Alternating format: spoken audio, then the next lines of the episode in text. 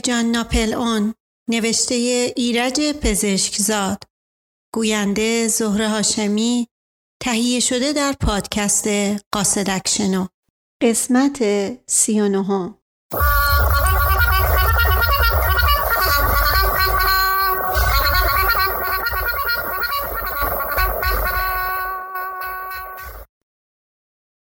آن روز غروب دایجان سرهنگ و چند نفر از بستگان با درشکه به استقبال پوری که قرار بود حدود ساعت نه شب وارد بشود به ایستگاه راهن رفتند.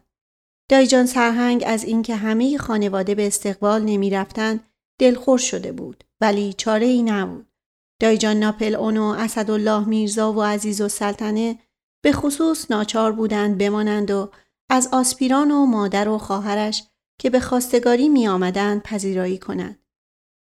اسدالله میرزا کمی بعد از حرکت دایی‌جان سرهنگ آمد. خیلی خوشحال بود. تا وارد شد گفت با آسپیران رفتیم یه کلاه‌گیس خیلی خوشگل براش خریدیم. عینا شکل رودولف والانتینو شده. حالا میاد میبینیدش. عزیزالسلطنه آخرین دستورات را به قمر می‌داد. الهی قربون اون شکل ماهد برم من.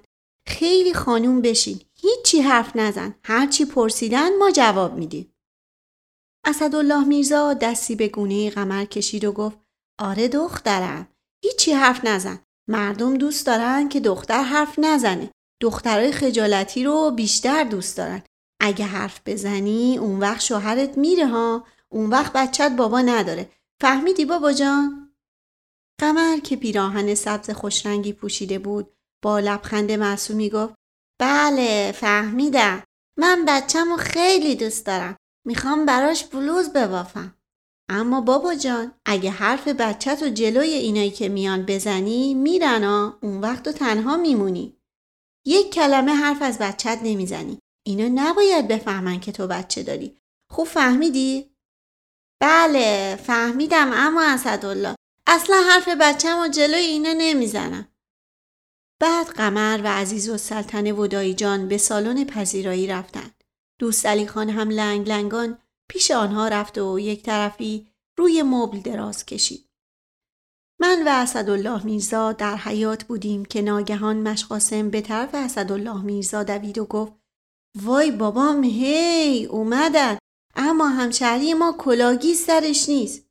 چی؟ کلاگی سرش نیست؟ پس چی سرش گذاشته؟ همون کلاه شابگاه عجب اولاغیه. مشخاصم بدو سر زنا رو یه دقیقه گرم کن آسپیران رو جلو بفرست تو تا ببینم چه مرگش شده. ننش هم خیلی وضع بدی داره. میترسم قمر خانم بترسه. چطور مگه؟ سر وضعش خوب نیست؟ چادر سرشه اما حیبتش حیبتش چطوره؟ والا آقا دروغ چرا؟ تا غرب آ آ این که ما به چشم خودمون دیدیم دور از جون دور از جون به اندازه آسد ابوالقاسم واعظ ریش و سیبیل داره. اسدالله میرزا مشتی به پیشانی خود زد و گفت حالا این ملکه زیبایی رو نمی آورد نمی‌شد مش‌قاسم بدو خود الاغش رو بفرست تو ببینم چرا گور مرگش سر کچلش رو نپوشونده مش‌قاسم بیرون دوید و لحظه ای بعد آسپیران وارد شد. کلاه را تا روی گوش پایین گرفته بود. اسدالله میرزا او را به داخل یک راهرو برد و گفت آسپیران این چه وضعیه؟ کلاه‌گیست کو؟ آسپیران سر را به زیر انداخت و گفت آقا خیلی ببخشید ننم گفت اگه کلاه‌گیس سرت بذاری عاقت می‌کنم حالا این یکی آقد می‌کنه کلاگیس کجاست؟ آسپیران با اشاره دست به بغل خود را نشان داد و گفت اینجاست. اسدالله میرزا لحظه ای فکر کرد و بعد گفت آقای آسپیران خواهش می‌کنم شما چند دقیقه سر خانم والده و همشیره رو تو باغ گرم کنین تا من خدمتتون برسم. بعد رو به مشقاسم کرد. مشقاسم یه چای شیرین ببر برای خانوما زیر آلاچیق بشینن تا من بیام. به محض اینکه آسپیران و مش‌قاسم از اندرونی بیرون رفتند اسدالله میرزا با اشاره عزیزالسلطنه را از سالن به حیاط آورد و با نگرانی گفت خانوم مشکل تازه ای پیدا شده. مادر داماد بهش گفته اگه کلاه‌گیس سرش بذاره عاقش می‌کنه. شما خیال می‌کنین اگه بی کلاه‌گیس بیاد قمر خیلی؟ عزیزالسلطنه حرف او را برید. وای الهی پیش مرگت بشم اسدالله یه فکری بکن. مادر مرده ده دفعه از سر و زلف داماد حرف زده. هر جوری هست راضیش کن کلاه‌گیس و لاقل امروز بذاره روی اون سر مرده‌شور بردش. من تلاشمو می‌کنم. به امید خدا. ایشالا راضی میشه. آره قربون شکلت برم. یه کاری بکن. تو زبون زنا رو بلدی. هیچ زنی نیست که حرف تو رو نشنوه. یه کاریش بکن. اما این طوری که مش‌قاسم میگه والده داماد زن نیست. به اندازه آسد ابوالقاسم واعظ ریش و سیبیل داره. تصدقت برم اسدالله. یه کاری بکن. تو بلدی پیرزنا رو هم رام کنی. تو محمد ریش رو هم از را به در می‌کنی. moment moment من تا حالا زنی ریشدار رام نکردم. بریم ببینیم چی میشه. اما یادتون باشه قمر رو نذارین زیاد تو اتاق بمونه. دو دقیقه که نشست بسپارید صداش کنن و دیگه نذارن تو اتاق بیاد. همه وحشت من اینه که یه حرف اضافه ای بزنه. اسدالله میرزا به طرف باغ به راه افتاد. من هم به دنبالش رفتم. وقتی مرا پشت سر خود دید گفت بابا جان تو هم باید کمک کنی اگه تیغ من نباری تو باید تیغ بکشی این زنای ریشدار معمولا از پسرای جوون خوششون میاد. من چیکار می‌تونم بکنم اما اسدالله؟ یه غمیش باهاش بیا از لطافت پوست صورتش تعریف کن. اما اسدالله از لطافت پوست صورت زن ریشدار تعریف کنم؟ خیال می‌کنه من مسخرش می‌کنم. مومنت واقعا مومنت تو چرا انقدر ساده ای؟ پس چشاتو باز کن لاقل یه چیزی یاد بگیری. وقتی از دور چشممان به مادر آسپیران افتاد هر دو لحظه ای بر جا خشک شدیم. اسدالله میرزا بی اختیار زیر لب گفت یا مرتزا علی این اسب آبی از کجا اومده؟ تو هیچ باغ وحشی همچی حیوانی ندیدم. با اینکه فقط نیمرخ پیرزن را زیر چادر سیاه می‌دیدیم هر دو وحشت کرده بودیم. راست می‌گفت. واقعا هیچ حیوانی را به این کراهت منظر به یاد نمی آوردیم. حتی لقب اسب آبی برای او زیاد بود. سیاهی ریش و سبیل او از دور نمایان بود و صدای تنفس او که به صدای ماشین های اتوشویی قدیم شباهت داشت از فاصله زیاد شنیده می‌شد. با وجود این اسدالله میرزا دل به دریا زد و جلو رفت. سلام عرض می کنم خانم. خیلی خیلی خوش اومدید. آسپیران معرفی کرد. این ننه رجب والده ماست. اینم اختر همشیره ما.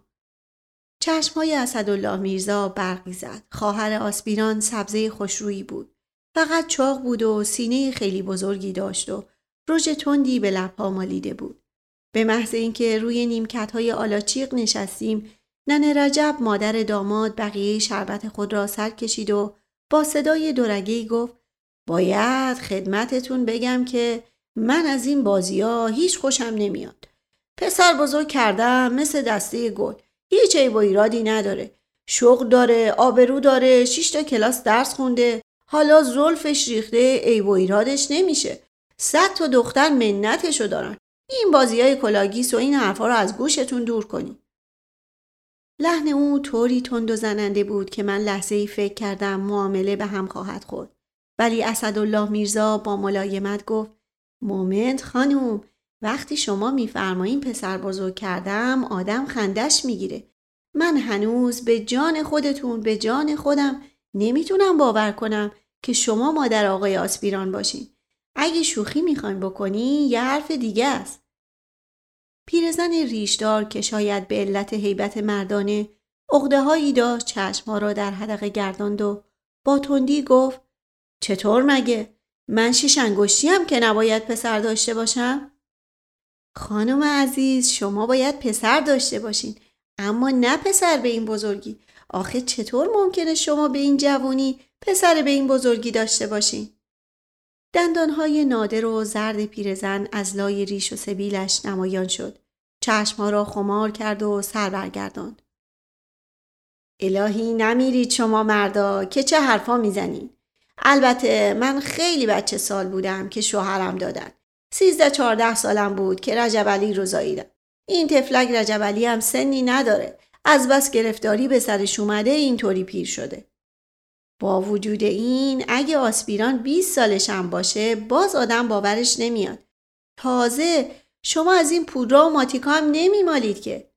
پیرزن که گل از گلش شکفته بود دستی به سینه اسدالله میرزا زد و گفت الهی موش بخوره این زبون شما رو. راستی شما چه نسبتی با عروس خانم دارید؟ اسدالله میرزا بدون اینکه چشم از سر و سینه خواهر آسپیران بردارد گفت اموزاده هستیم. چند دقیقه بعد به کلی وضع عوض شده بود ننه رجب از جلو و پسر و دخترش از عقب و من و اسدالله میرزا به دنبال آنها وارد اندرونی شدیم. آسپیران کلاهگیس به سر و شاپو به دست وارد شد. وقتی خواستگاران وارد سالن شدند دایجان و به خصوص دوست علی خان لحظه ای بی حرکت بر جا ماندند. دوست علی خان چشمها را بست.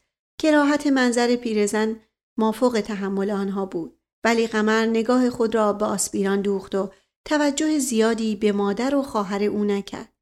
تازه مهمانان نشسته بودند که آقا جان و مادرم که معلوم شد دایجان پی آنها فرستاده بود وارد شدند. عزیز و سلطنه با اولین سوال مادر آسپیران درباره قمر شروع به یک سخنرانی طولانی راجع به محاسن دخترش کرد. دایجان و دوستالی سکوت کرده بودند. دوستالی خان چشم به اندام خواهر آسپیران دوخته بود. مثل اینکه در ذهن خود مصیبت همخانگی با مادر آسپیران و لذت مصاحبت با خواهر او را سبک سنگین می کرد. ولی در عوض مادر آسپیران نگاه های خریداری خود را لحظه ای از سر و پای او که یکوری روی مبل افتاده بود بر نمی داشت. بعد دایجان شروع به صحبت درباره وضع خاص و استثنایی خانواده خود از نظر شعون اجتماعی کرد. اما هنوز چند جمله نگفته بود که مشقاسم نفسنان وارد شد و گفت آقا خانم فرخلقا خانم دارن میان اینجا. به طور محسوسی رنگ حاضران مخصوصا دایجان و عزیز و سلطنه پرید. وحشت ورود ناگهانی زن بد زبان سیاه پوش آنها را لحظه ای فلج کرد. دایجان با صدایی که سعی می کرد آرام باشد و مهمانان را به شک نیندازد گفت قاسم ما مهمون داریم. بگو کسی منزل نیست. آقا جان گفت این خانومم خروس بیمحله. یه همچی موقعی که ما داریم صحبت خصوصی خانوادگی می‌کنیم دید و بازدیدش گرفته. معلوم نیست چطور موش آتیش زدن مشت آقا جان با این اظهار نظر پیش من باز شد. یقین کردم که خود او فرخ لقا خانم را خبر کرده است. آقا جان به این ترتیب می توانست مطمئن شود که ظرف 24 ساعت تمام شهر از جزئیات عروسی و مشخصات خانواده داماد مطلع می شود. دایجان رو به آسپیران کرد و گفت یکی از قوم و ولی زن بدقدم و بدیومیه. در این موقع از طرف اندرونی صدای مشقاسم را شنیدم. خانم جان دروغ چرا؟ تا قبل آ آ همه رفتن پیشواز آقا پوری شما هم بد نیست یه سری برین آسانسیه. و متعاقب آن صدای فریاد فرخ لقا خانم بلند شد. برو کنار ببینم الان صدای صحبتشون رو شنیدم. از پنجره نگاهی به طرف در اندرونی انداختم. مشقاسم به گوشه ای پرد شد و فرخ لقا خانم که کماکان لباس سیاه به تن و روسری سیاه به سرداش با چهره برافروخته وارد شد. با ورود او به سالن سکوت مرگباری حکم فرما شد. فرخ لقا خانم یک نقل در دهن گذاشت و گفت مبارکه شنیدم امر خیلی در پیش داریم. این خانم حتما مادر داماد هستن. دایجان ناچار جواب داد بله بله خانم مادر آقا هستن. خوب شد شما هم تشریف آوردین. یعنی خانم آقا قفلتا تشریف آوردن. یعنی ما الان خیال کردیم یه غریبه است. به مشقاسم سپرده بودیم که اگه غریبه ای فرخ لقا خانم حرف او را برید. حالا عیب نداره. بعد رو به مادر آسپیران کرد و گفت خانم انشالله مبارکتون باشه. دختری به این خوبی توی تموم این شهر پیدا نمی کنین. خوب، خوشگل، خوندار، نجیب. راستی آقا چه کاره هستن؟ دایجان به جای پیرزن جواب داد. آقا از صاحب منصبان تأمینات هستن. به به مبارک انشالله. مثل اینکه قیافه آقا به نظرم آشنا میاد. خب چقدر حقوق دارن؟ دایجان با لحن تندی گفت خانم این صحبت ها شایسته ما نیست. و اسدالله میرزا برای اینکه صحبت را عوض کند گفت راستی فرخ لقا خانم شنیدم این بیچاره چیز مرحوم شد خوب زمینه ای پیدا کرده بود چون چیزی که بیش از همه مورد توجه زن سیاه بود موضوع مرگ و میر و مجالس ختم بود قیافه غمگین به خود گرفت و جواب داد. مبین حضور رو میگین بله بیچاره سکته کرد. می‌دونی یه قوم و خیشی دوری هم با ما داشت. ختمش هم فرداست. بد نیست. شما هم یه سری بزنید آقا هم اگه تشریف ببرم بد نیست. همه نفس راحتی کشیدن. ولی فرخ لقا خانم بلا فاصله به موضوع عروسی برگشت و رو به مادر آسپیران کرد و گفت پدر داماد حیات ندارن؟ نه خانم جان اینا کوچیک بودن که مرحوم شد. شغلشون چی بود؟ دایی جان به جای پیرزن جواب داد از ملاکین قوم بودن. توی قیاساباد ملک داشتن. ولی مادر آسپیران به میان حرف او دوید. نه آقا ما راستشو میگیم که فردا دعوا نداشته باشیم. باباش خدا بیامرز کل پز بود. دایی جان چشمها را بست و دست روی پیشانی گذاشت. عزیز و سلطنه دندانها را روی هم فشرد و صدای نامفهومی از گلویش خارج شد نگاهی به طرف آقاجان انداختم برق غریبی در چشمهایش می درخشید. حس کردم که شادی او بی حد و حس بود ولی به روی خودش نمی آورد. همه دست و پای خود را گم کرده بودند. در جستجوی کلامی بودند که باید بر زبان می آوردند تا دهن فرخ لقا خانم را ببندند. ولی فرخ لقا خانم که ضربت اول خود را خوب زده بود مهلت نداد. سری تکان داد و گفت خب کاسب بوده شغل بدی نبوده چرا راستشو نگی؟ دزدی که نمی‌کرده. عزیز و سلطنه نگاه ملتمسی به اسدالله میرزا انداخت. مثل اینکه با این نگاه به او متوسل شده بود که هر طور شده شر فرخ لقا خانم را بکند. ولی فرخ لقا خانم مهلت نمی‌داد. سراپای آسپیران قیاس آبادی را که ساکت در گوشه ای نشسته بود برانداز کرد و گفت هرچی فکر می کنم مثل اینکه من یه جایی شما رو دیدم. آسپیران آمد دهن باز کند ولی با اشارات دایجان و دوست خان مواجه شد و دوباره سکوت کرد. ولی فرخ لقا خانم ناگهان فریاد زد. ده ببینم شما نبودین که؟ در این موقع ناگهان اسدالله میرزا خود را روی فرخ لقا خانم انداخت و در حالی که با کف دست به شدت به پشت او می‌زد فریاد کشید. موش! موش پدر سوخته! صدای جیغ فرخ لقا خانم به آسمان رفت و از جا پرید و فریاد زنان به طرف راه رو دوید. همه از جا بلند شدند. عزیز و سلطنه و خواهر آسپیران فرار کردند. به این ترتیب مجلس به هم خورد. در حالی که در حالی که همه سر پای ایستاده بودند و مشقاسم با جارو دنبال موش میگشت. اسدالله میرزا در راهرو بازوی فرخ لقا خانم را گرفت و آهسته گفت خانم جان تشریف بیارین یه عرض خیلی فوری دارم. و تقریبا کشان کشان او را به یکی از اتاقهای همکف نزدیک در خروجی حیات برد. من دنبال آنها رفتم. با تعجب شنیدم که اسدالله میرزا به شدت قربان صدقه بعضی اعضای بدن فرخ لقا خانم می‌رفت و مثل اینکه دست روی دهن زن سیاه بوش گذاشته بود. چون فریاد زن از گلویش خارج نمی‌شد. بی چشم و رو بی حیا. من جای مادر تو هستم. به دادم برسین. این بی شرف به دادم برسین. بپوشون. مرد شورون دل و رودتو ببرن. بعد در اتاق به شدت باز شد و فرخ لقا خانم که رنگش مثل گشت سفید شده بود و از غضب میلرزید خود را بیرون انداخت و فریاد زنان به طرف در خروجی خانه رفت بی شرف بی آبرو هیز چشم دریده لحظه بعد اسدالله میرزا در حالی که همچنان قربان صدقه می‌رفت به دنبال او بیرون آمد. وقتی فرخ لقا خانم به حالت فرار از اندرونی خارج شد اسدالله میرزا در را بست و برگشت. کراوات و لباسش را مرتب کرد و با خنده گفت هیچ چاره ای نبود باید کلکشو میکندم. خب اما اسدالله اینطور که قربون صدقش می‌رفتین اگه یه وقت رضایت می‌داد اون وقت چه کار می‌کردین؟ هیچی. یا سان فرانسیسکو. با این پیرزن اسدالله میرزا تبسم بر لب سری تکان داد و گفت نه بدکم نیست. من تا حالا دست نزده بودم. تن سفت توپل مپلی داره. وقتی به طرف سالن برگشتیم هنوز همه در جستجوی موش بودند. اسدالله میرزا در راهرو ناگهان خود را روی زمین انداخت و دستمالش را روی یک موش خیالی گذاشت و فریاد زد.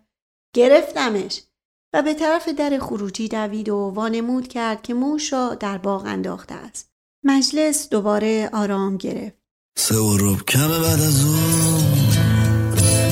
سیزده مرداده عاشق شدی رفت. عشق تو رو به باد داده همه خوابیدن دایی جون توی باغه. کی این دیوار رو کثیف کرده؟ اینا چیه رو دیواره؟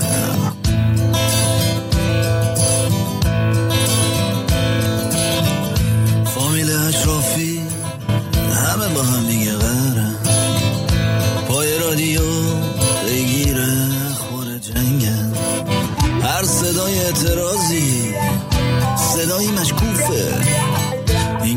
انگلیسای چشم پشت دروازه شهرم.